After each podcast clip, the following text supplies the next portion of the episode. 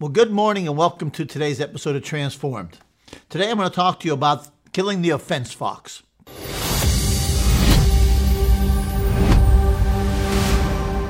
Welcome to today's message with Pastor Jim Balzano.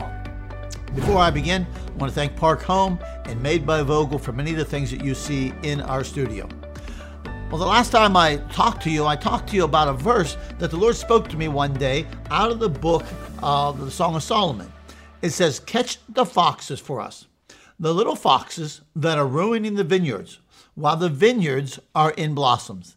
The idea is to be proactive in killing those things that try to kill the fruit in our lives before it even takes, before it's even harvested, when it's still bloom on the vine. So, one of the things I use as an illustration is the book of Acts.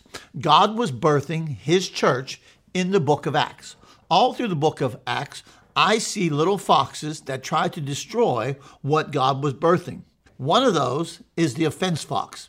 You see, in Acts chapter 6, it begins like this Now, in those days, when the number of disciples were multiplying, there arose a complaint against the Hebrews by the Hellenists because their widows were neglected in the daily distribution.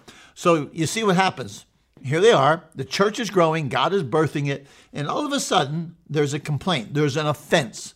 There is somebody who sees that somebody they love and care about are being overlooked. And so now that's trying to creep in.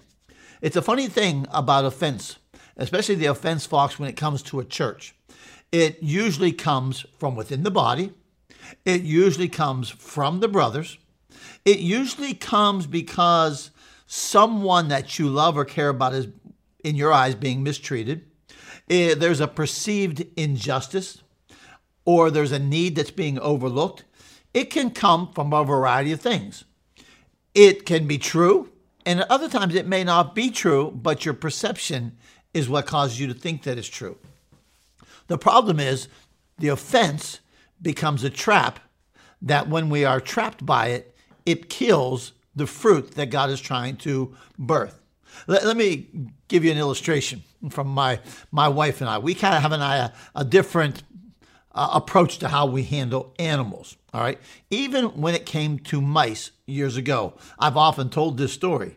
You see, for me, it was simple. If I had a mouse that was in the house, it was simple. You kill it, you trap it, you kill it, and you get rid of it. For Penny, when we were first married, that was an unacceptable approach to solving the matter. She decided she was going to come up with a better idea. So rather than setting a trap with cheese in order to kill the mouse, she decided that she would put peanut butter in the bottom of a mason jar. And then she took a tongue depressor and she built a ramp up to the top of the mason jar so that when the mouse wanted the peanut butter, it would crawl up and it would fall in the jar and it couldn't get out. And once it was in the jar, then she would take it outside and let it go, and it could live happily ever after until she realized that they actually came back. That's when she learned that we might as well kill the mouse. You see, eventually, she subsided to the age old method of setting cheese on the trigger of a mousetrap to get rid of the uninvited pest once and for all. You see, the point is offense is like the trigger on the mousetrap. When the bait is taken, the, the, the trap snaps into action, either capturing or killing its prey. Jesus said this He said to his disciples, It's inevitable that stumbling blocks come, but woe to him who they come. It's inevitable that offense comes. Some versions of the Bible actually use the word offense. The Greek word is scandalon. All right, and here are the meanings of that word it's a movable stick or trigger of a trap, a trap or a snare. It's an impediment placed in the way, causing someone to stumble or fall, a rock which causes stumbling. Notice what Jesus said about this. He said they are inevitable. Hmm. I'm not sure I like that, but it's the truth.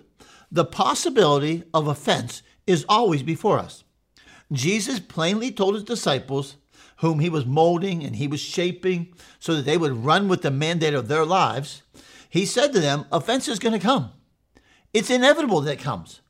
And he also used a Greek word that said it's like the trigger on a trap that would ensnare them. Here's a question I have for you. Here's a question I have for the body of Christ sometimes. If Jesus said offense is inevitable, why then do we quickly become offended? Shouldn't we be on guard against it? Doesn't it make sense that we would be aware of the lurking possibility of someone or something in our lives or even in the church that's going to offend us? The fact of the matter is, we've all been offended. The reason I think we become offended is because offense is indeed the bait on the trigger. You see, the bait on the trigger appeals to the appetite of the subject to which you're trying to catch. We put cheese on a mouse trap because the mouse has an appetite for cheese. By not controlling its appetite, the mouse is led to its demise. Now, let's think about that.